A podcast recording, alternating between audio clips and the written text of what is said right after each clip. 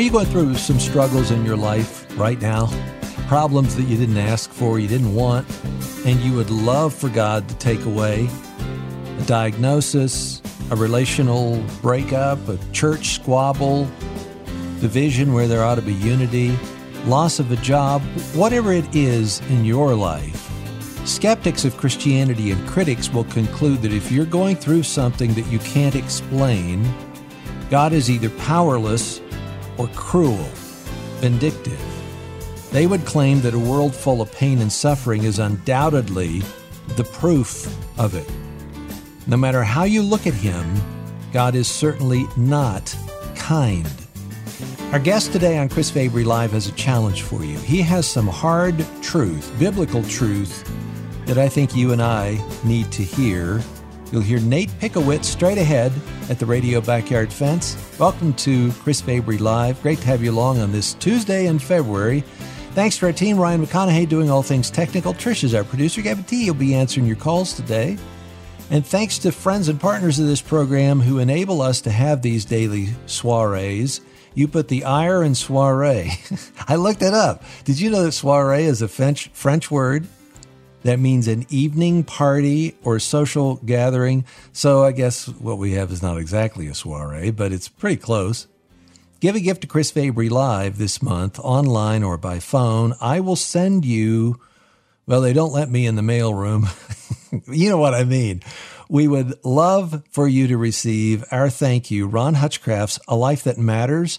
I finished the book yesterday. I started uh, just before February and went through it devotionally. And so today I went back through all the underlines and the highlights that I had done, and I'm still stuck on the three open prayer. Do you know what it is? There's so many practical helps in this book to help you live a life that help, that sees people around you as God sees them. There's somebody you know who doesn't know Jesus, and you are God's ambassador to them. Pray the three open prayer from Colossians 4 I'll tell you what it is in just a moment. Write this down 866 95 Fabry. Call that number 866 953 2279. Give a gift of any amount. We'll send you this book by Ron. Or go to the website, chrisfabrylive.org. The three open prayer is open the door, open their heart, open my mouth. You start praying that prayer and watch what God will do. We only have eight days. Wait a minute. Hang on. It's leap year. Nine days. Nine days left for you to give a gift.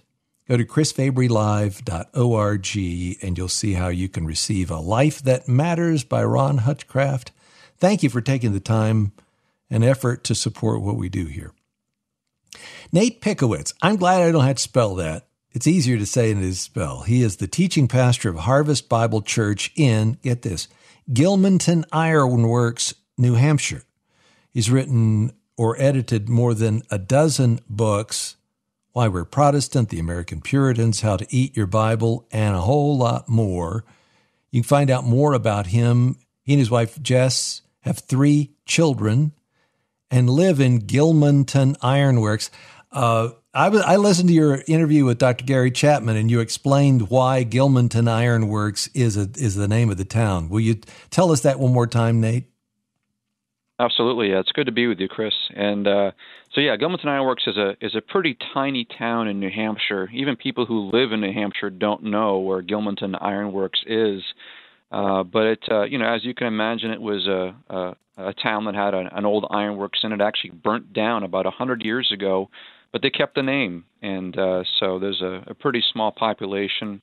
But you know, it's where we call home. It's where I was born and raised. It's where we had the blessing of planting the church here and this is where I get to serve and minister with my family. So it's a great blessing to be here. And when you heard the name of the town, and you because you grew up there, you said, "Yes, sign me up. I want to pastor there." Right? no, I didn't. uh, we I was actually in a different career altogether. I was in the financial services industry, even during 2008 when everything went haywire. And um, you know, when the Lord got a hold of me, I thought I was going to do something else. I didn't know what I wanted to do. I didn't know what I was called to do, but I remember specifically praying and asking the Lord, okay, you know, do whatever you want with me, Lord, but whatever you do, don't make me a pastor and don't put me back in my hometown of Gilmanton Ironworks. and uh, the Lord is uh, has a sense of humor, I think, sometimes. But uh, by His grace and kindness, He He uh, called me to ministry, and He we planted a church back in 2013, and I'm I'm so glad we did. You know, He certainly knew better than I did, so I'm really happy with that. So it was His kindness that led you to do what you've been doing since then, right? Yeah, it's funny because you know that's what we're talking about today. But I just feel like lately that's been the the content of my prayers. That was originally what called me to write the book was just I kept on thanking God for being kind to me. Uh, you know, just seeing everything He was doing in my life, the things He was allowing me to do, the ministry He'd given me, the family I, I've been given. All these different things are are really blessings and kindness. So yeah, I regard the ministry uh, as certainly one of His great kindnesses to me. And we're going to talk about that today. And I, want you to, to get a little closer to the radio. If you're going through something that you would say, you can call this anything you want, but it ain't kind. If that's where you are, I want you to listen to what Nate has to say. Pastor Nate, um, talk about Susan because you begin the book, you end the book with her story. Why is she your billboard for God's kindness? Yeah, so Susan was uh, she was the daughter of one of our our church members, uh, an older woman who uh, had a daughter who had was very sick with cancer, and she had just the ABCs of every kind of affliction you could imagine, from abuse to disease to financial hardship to everything under the sun. And uh, you know, when I met her, she was she was very oppositional to the Lord, very oppositional to just pretty much everything.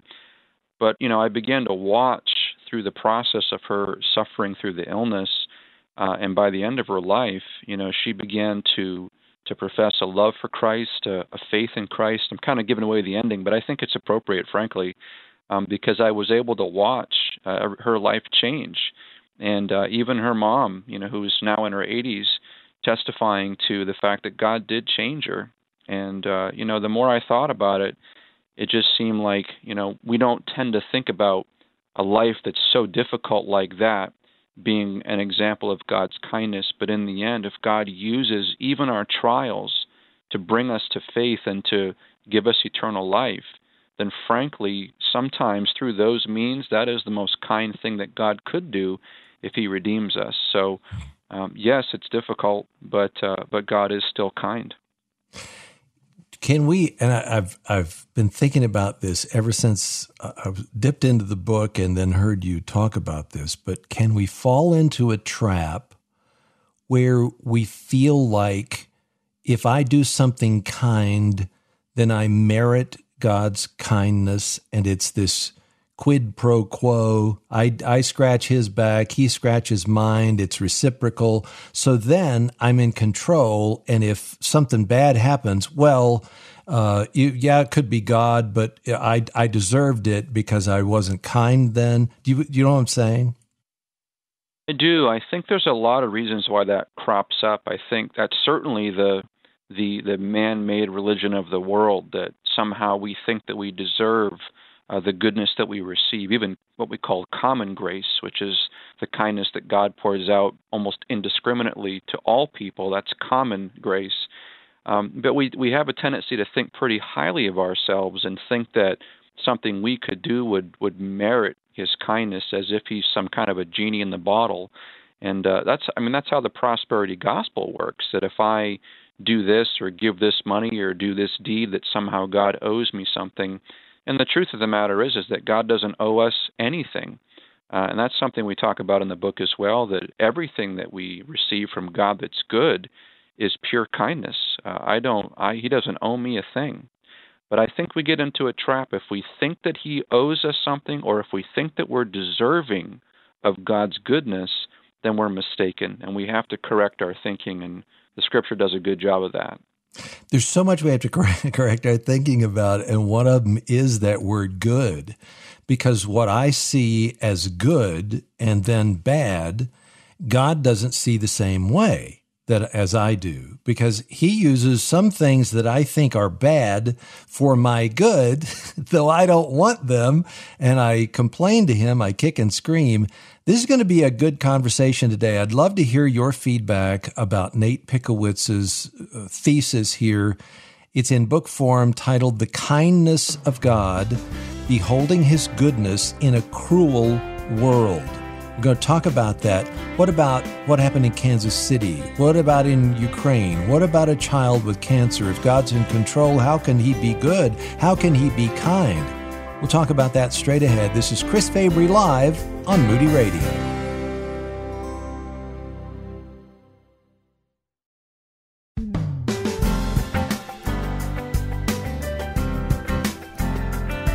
Pastor Nate Pickowicz is joining us today at the Radio Backyard Fence, pastor of Harvest Bible Church in New Hampshire.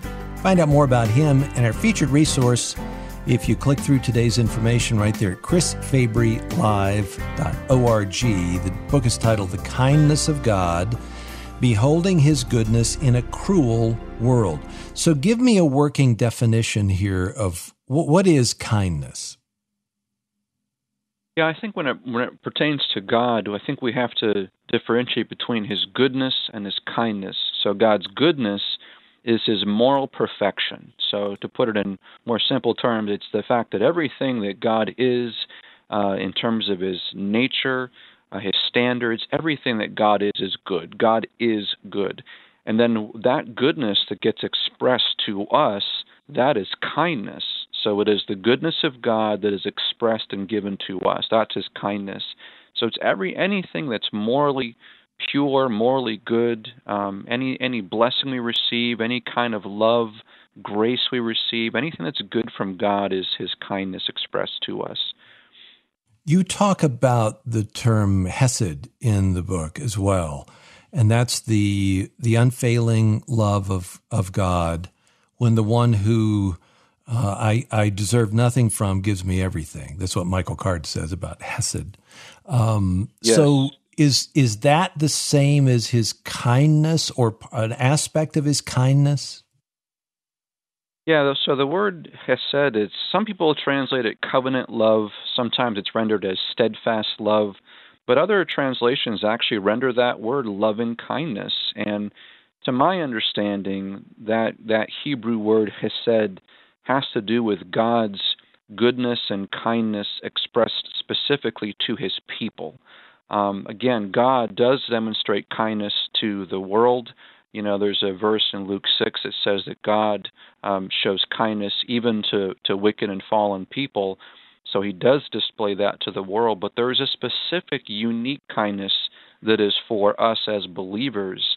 And I believe that is God's loving kindness when He extends Himself to us and saves us and treats us like His own children. Uh, that's the pinnacle of His kindness to us in Christ. So, is it fair to say then that part of our problem, or maybe it's just my, maybe it's just mine, is that we do not deserve God's kindness, but I feel like and act like I do deserve it so that when something happens that I feel is unkind from God, it happens that I don't want, then I think he's no longer good, or I don't think that. I just think, you know, maybe he overlooked me. He wasn't thinking about me at the time. And I'm, you know, I kind of got caught in the wake of whatever it was. Is that part of the problem? I think so. You know, it's interesting. We're talking about, and I I've done a couple of these interviews for the book so far, and it's it's interesting that we always tend to kind of veer into discussion about trials and difficulty and evil, and I think that we have to consider those things in light of God's goodness and His kindness, because I think I think the problem really is with us. I think our perspective on who God is um, is a little bit askew sometimes when we think those things. But I also think that our, our perception of ourself is definitely askew. Um, we don't realize that all have sinned, the Bible says, and fall short of the glory of God. We, we think that we're better than we are.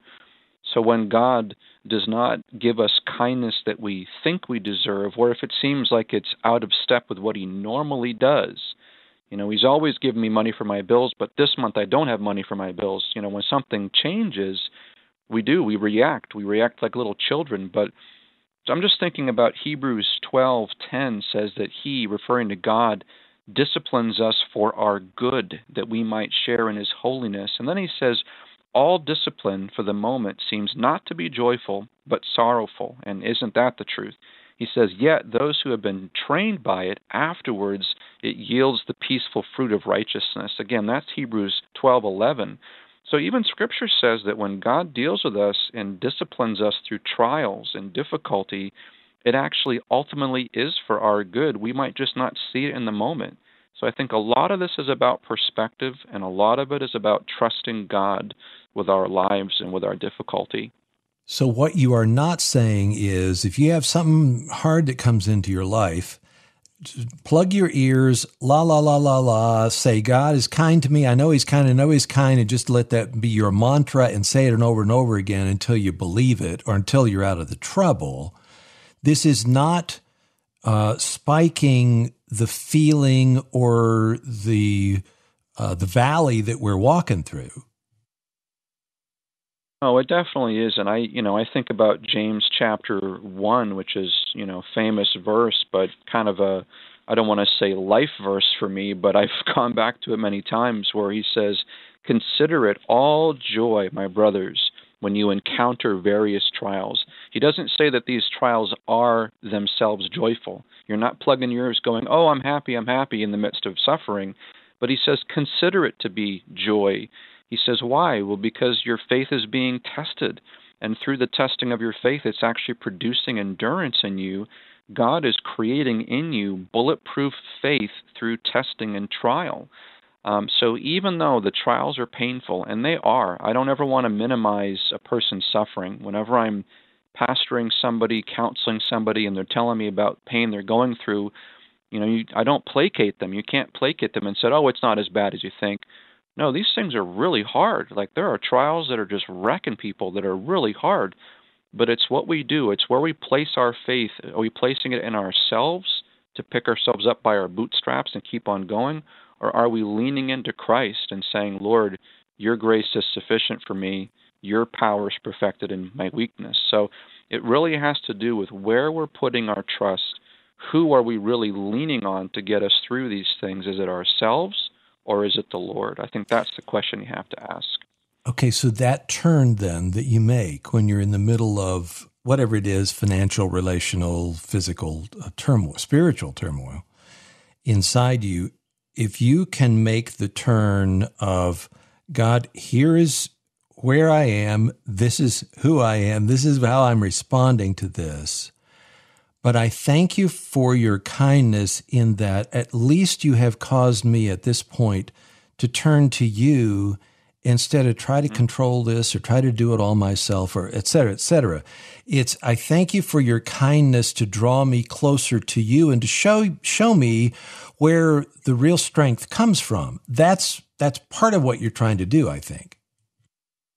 Yeah, I mean that's what the Apostle Paul does in in Second Corinthians twelve. You know, when he he considers he's going through some kind of an ordeal, and he, he talks about this thorn in the flesh. Now we don't really know what that is. It could be a person. It could be a an affliction. Some people think it might have been like an eye disease or something that happened to him. Now Paul is not prone to complaining about his condition in his epistles but whatever this was, this was bad. This was so bad he begged the Lord to remove it from him three different times, and the Lord didn't. And then through that, he recognized that not only has the Lord not removed my trial, but he actually is giving this to me to humble me. So it's producing humility in Paul so that he throws himself on the mercy and on the goodness of God, and he ends up praising God. So I think to your point about being thankful for what we have, you know and chris it's it's funny you write a book like this and you know it's very easy to look at an author and say well this guy must have it down if he's writing a book on it but let me tell you i am challenged by this just as much as the next guy and even this week challenged by various trials and it's uh we're we're called to live this you know we're called to put our faith and to trust in him even we don't see how it's all going to come together lord i know you're good i know you're kind to me forgive me for not acknowledging that and for for not worshiping you for that um, and and throwing yourself into His arms. I think that's the only place you can be, especially when you're in the midst of suffering. Okay, I'm going to walk out on the limb with you here, and don't tell me if you don't want to or you can't. But what happened this week that caused you to be thinking about that? Well, we have an hour show, right? So I could. Uh, no. Uh, well, I mean, literally before I jumped on the phone with you, my wife texted me to tell me that our van is acting up, and so the van's going to go in the shop. And uh, you know, our our tub sprung a leak earlier this week, and so I get dripping through my basement. I mean, you know, it's just a number of things. I mean, there's health trials, there's financial trials, there's there's ministry trials all the time. I mean, that's those are common to to people. So there's always a reason uh, why you could be frustrated. And uh, you know, I have to battle it like anybody else does. You know, but it's what do you do with it? And I'm actually reading a great book by uh, uh Nancy DeMoss Wolgemuth on on choosing gratitude, on being thankful for what God's doing. And I'll tell you, it's it's really hitting me hard. And I think it's important that we're grateful to God, that we're thankful for His kindness and for His goodness to us. I think that is the antidote to just about every malady in my life is to be able to thank God for whatever it is, you know, and look, even uh, I've been trying to do that when I wake up each morning is to just start thinking of people I'm thankful for, or in the past, in the present, you know, what's going on in the world. Thank you. And even people who have challenged me that I don't want to challenge me, you know, to be able to be right. thankful for them because I know that God is using them um, to make me more like his son, because that's the goal. The goal is not comfort, it's not ease, it's not just to go to heaven right now or when I die. The goal is to conform me to the image of his son, and he uses all this, doesn't he? He does. There's a, a chapter in the book where I talk about the kindness of God in suffering. Uh, that's gotten a lot of chatter. I think that's kind of hitting a nerve with people, but you know, to consider, you know, is God expressing His kindness even through the pain?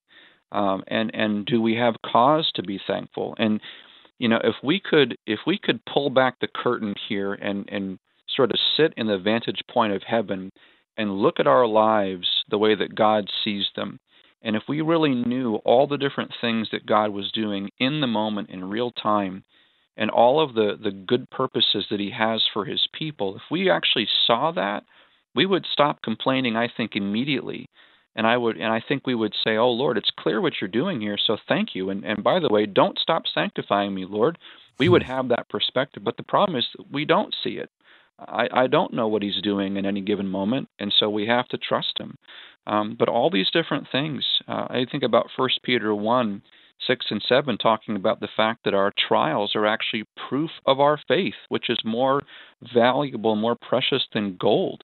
He says that you know my faith is tested my faith is proven through the trials. And so everybody wants bulletproof faith. You know we all want god to give us this amazing faith but then it comes at a cost and that cost is that we have to be tested and if that's if that's the result if if i if my faith is going to be made stronger and my relationship with god stronger my communion with god is better through that then frankly, I, I should see my trials differently. So I think it's a great challenge, Chris. I really do. This is, I think, some of the hardest stuff in the Christian life is to keep perspective about who God is and what He's doing and, and how we are to respond to Him. It's hard. Your mentioning of the van and the bathtub strikes a nerve with me because I'm very much a control type person and provision, and I want to provide well and I want to keep everybody safe, you know. And when something like that comes up, especially the financial thing with how much is that going, is that the transmission? You know, that could be thousands of dollars go down that rabbit hole. And that gives you an opportunity to either say, God, you're the one who provided this in the first place. And I'm, I'm going to trust you that this is going to all work out um, there's there's that perspective, and then there's the other perspective that says, okay, God, you you are making this transmission in this van, and I'm not putting that on you, Nate. I hope it's not the transmission, sure. but you you're you're making this situation and here's what I believe. That mechanic really needs you. And so that person who works on who does that, I'm going to go in there and I'm going to give them a tract and I'm going to or give them a Bible and invite them to my church. And what you do by that, and I'm not saying you shouldn't shouldn't do any of that. But what you're doing by that is you're trying to figure out what God is doing. And, and so then you're in control again. And if I can figure out what God is doing here, then I can trust him. And, and it's not yours to figure out. It's yours to just walk through the suffering. That's right. Well, that's the story of Job. I mean, I, I dipped into Job's story quite a bit just in thinking through this stuff and researching and studying. That was Job's affliction. I mean, Job was a righteous man and lost everything. I mean, he lost his family, he lost his health, he lost his property, his wealth. He lost absolutely everything, and he spends what is it, thirty something chapters trying to figure out what went wrong and and trying to wrap his arms around it. And he, you know, he, he tells himself he's not going to say anything against the Lord, but in the end, God says, "Trust me," and that's essentially the lesson we learn. Was there a time in your life when you saw the kindness of God and it took your breath away, call me 877 548 3675.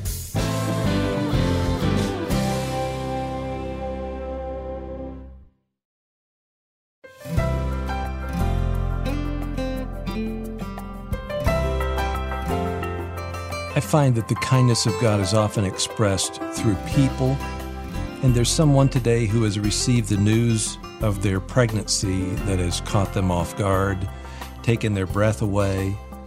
They know what to do to take care of the problem, quote unquote, but they don't want to make that choice, but they don't know where to go or what to do. Enter the kind people of CareNet many of whom have been there before themselves. Many have made a choice for abortion, and the regret has cast them on the mercy and the grace and the love and the kindness of God. And they've received forgiveness, and they are extending that to others who are making really hard decisions, men and women who are making really hard decisions. I have been over the last few months, I've been so encouraged by not just the numbers, they have numbers of people, numbers of babies, but they're not just about numbers. They call what they do pro abundant life because it's not just about we want to help you live. we want to help you have abundant life that springs up from inside. There's that spiritual component click the green CareNet button at chrisfabrylive.org. I guarantee you, you will be encouraged by what they're doing. There's some free downloads. If you have somebody in your life who is pushing back against this and they're saying, you know, women need health care, uh, there are some arguments, quote unquote. There are some downloads that you can get to read and to reason with them from Scripture, not to win an argument, but to speak to a heart click the green CareNet button at chrisfabrylive.org, chrisfabrylive.org. So we're talking with Nate Pickowicz about the kindness of God today, and I, I asked the question just before the break, was there a time when you saw the kindness of God and it took your breath away? And maybe it was a time when you weren't expecting to think about the kindness of God because of the situation you were in. Let me get to Heather in Michigan. Heather, why did you call today? Hello. Oh man, this is my favorite subject. Um, because you're talking about the kindness of God. um, I'm calling because last March uh, I was at home with a six month old, and I noticed a couple of leaks in my house, like from our roof. And I was like, oh, goodness. Lord, you know our finances, and this is just a really rough year for us. It's already super tight, and you know there's no money in the bank account for a new roof. Um, I'm just going to trust you with this, and just please relieve my anxiety, and you'll take care of us. And about a month later, a hailstorm came through Michigan, which is not huge for hailstorms, but it was like golf ball size hail. And long story short, we got a total roof replacement last June. wow. So in the middle, really nice. But there's in Yeah. the middle of, and you saw that as as God's provision. Obviously, the insurance company had something to do with it too, right? Amen to that. yes. and that's what insurance is for. Um, but the, the kindness of God in the middle of the hailstorm. Nate, what do you say about that?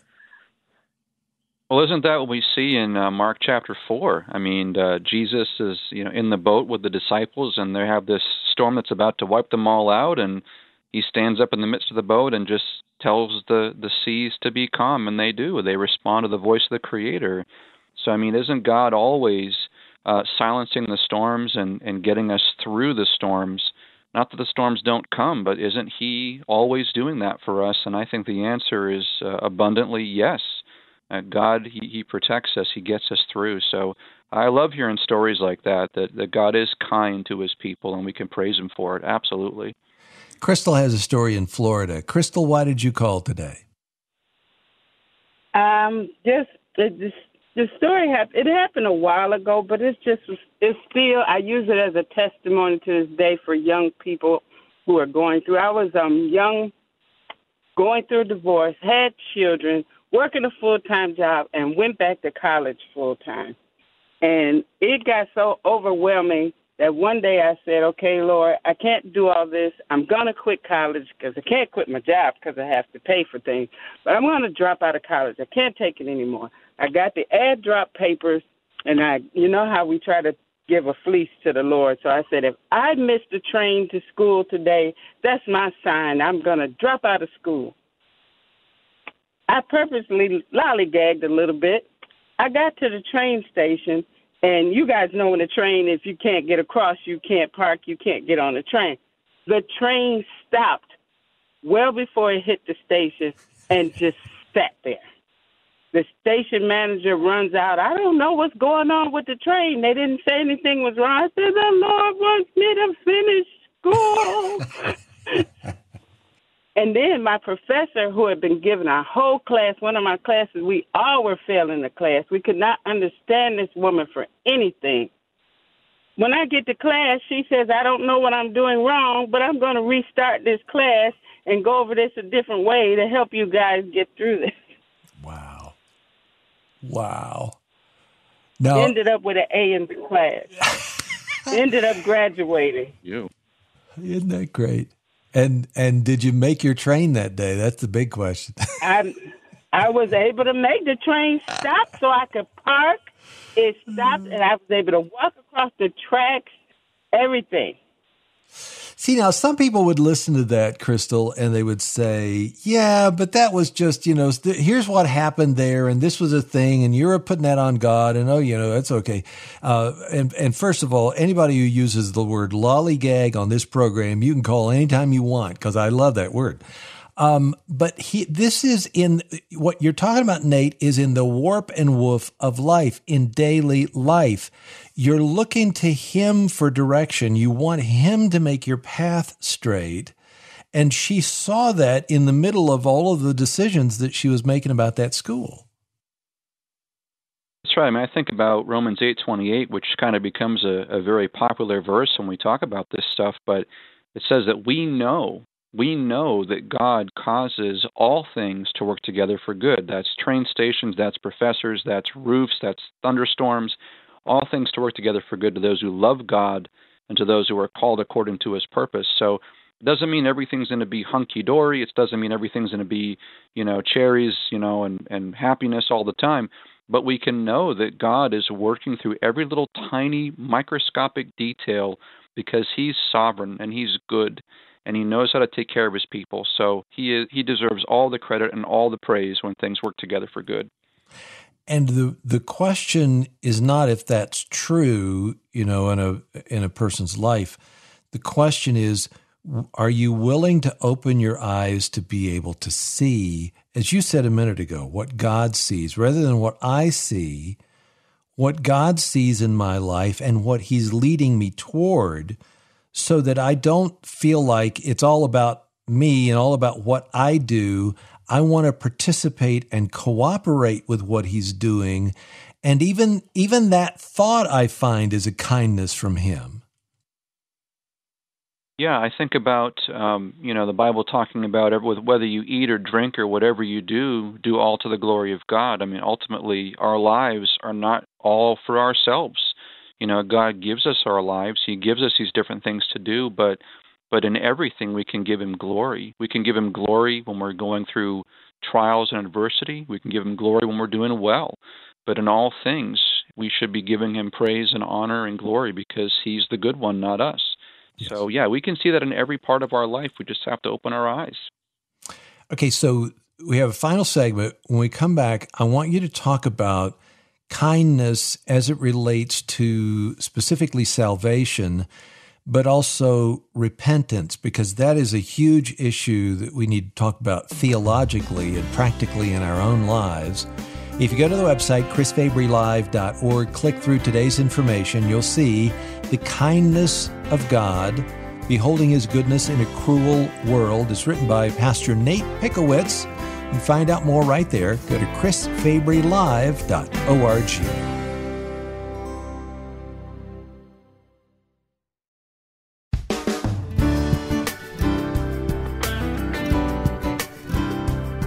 Again, the website is chrisfabrylive.org, where you can find out about our guest today. You can support the program. You can call, give us a, uh, a phone call, and leave a message for yours truly. I listen to all of them. Um, and I'm uh, program note, program note. I'm going to be gone the next couple of days. We have some uh, best of broadcasts. One of the best programs we've done in the last year was with Kia Stephens about overcoming father wounds. You're going to hear that tomorrow on Thursday, a conversation with two of my friends who are talking about a woman in history, Mary McLeod Bethune. What an amazing story. If you have ever been uh, pushed away, if, if you've ever been rejected, and Mary was rejected, you got to hear her response to the rejection. And then, uh, if all things go uh, according to plan, I'll be back here with you uh, Friday but we're depending on the kindness of God to do that. So uh, thanks for your support. Again, go to chrisfabrylive.org. Nate Pickowicz has written The Kindness of God. If I were to ask you that question that I asked to our listeners, was there a time when you saw the kindness of God, when you had a new vision of that? Would you have an answer for that? Yeah, I think there's there's probably a ton of stories anybody could could recount if you're if you belong to Christ. We see His kindness everywhere. There's one that kind of popped into my mind. Uh, it has to do with uh, with my wife and I having our third child. I try to be careful when I talk about my wife publicly, but I think this one's safe. Uh, she was in labor with our third son, and uh, it wasn't going well, and uh, she was having a difficult time in the delivery room and uh, it was going to be several more hours and the doctor came in and he said it's going to be probably two or three more hours before we can you know make this happen bring him into the world. And i just knew that she wasn't doing well so i as i'm holding her hand as she was going through a difficult uh, transition there i just began to pray lord bring this baby now like she needs help please please lord. And within a matter of minutes within 30 seconds to a minute she said, He's coming right now. She starts yelling, He's coming right now. Well, the doctor had already gone. He left the room. And next thing I know, the nurses are just shocked and running around trying to find a, you know, whatever. And he came within a matter of minutes, five minutes maybe. So I remember afterwards, you know, you holding this beautiful baby boy, and I just broke down in tears, praising God for being so good and gracious to my wife and to my son and to me. And that's just one out of a thousand things that God has done. And I'm just so grateful to Him for things like that. Yes. Oh, and the joy that is there and the and the pain at the same time. Isn't that isn't that what life is is about? There's an awful lot of pain in the middle of the joy, and you got to go through both at the same time. Uh, yeah, thank you for for telling that story. Now, the the other question I have to ask you before we end is what the the Bible talks about, and you, and you deal with this in the book about God's kindness as it pertains to salvation and repentance. Why do we need to know about this, uh, not just theologically, but experientially? Yeah, well, certainly, you know, all of us. The Bible says all have sinned and fall short of the glory of God. Romans three twenty three, Romans six twenty three. The wages of our sin is death, and yet the gift of God is Christ Jesus our Lord. So we have salvation because God is gracious. That's literally what grace is, is it's God's gift to us, an undeserved gift. So when we start to understand that, okay, apart from God's grace and his goodness and his kindness, my sin uh, will lead me to hell. My sin will lead me to judgment. And there's no hope for me in myself. And yet, the Bible says, Titus 3, but when the kindness of God our Savior and his love appeared, he saved us. Not because anything we've done. Remember that. It's nothing we're, we're doing. God just extends himself in kindness and he redeems people. And not just one person, countless hundreds of thousands and millions of people he saves purely by his kindness. And so I think that to, to praise him and thank him for salvation for a Christian, that's the very first kindness I think we have to look for is God, thank you for saving me. Everything else could be falling apart in my life, but Lord, I know that when my life is over here, I'll be with you for eternity. Thank you for that gift. The real future hope. Um, so, so what do you say to the person who's listening? He's like, eh, I've heard this before. You know, this Christian thing that you guys talk about, God's kind. Shooting in Kansas City, things go Ukraine and Russia. A child gets diagnosed with cancer. How can you people call God kind when He would allow all of that bad stuff to happen? What do you say to that person who's legitimately, he's not just throwing that in your yeah. face to be mean, but sees that and just it's a disconnect? Yeah, it, that's one of probably the one of the most difficult questions, and uh, you know, churchmen, theolo- theologians, pastors have been answering that question for years. But I think again, it, it starts from a, a different presupposition. What I mean by that is that if we think that that that we are inherently good and that the world is inherently good, and everything that's bad that's happening is either because of God or it's in spite of the fact that he's not doing something, then we misunderstand the nature of evil in the world. The subtitle of the book is that all this is happening in a cruel world. Um, the the entrance of sin into the world is, is a very real thing, and I think that when you deny the reality of sin and the reality of wickedness, people do wicked things because they have a wicked heart at their very core.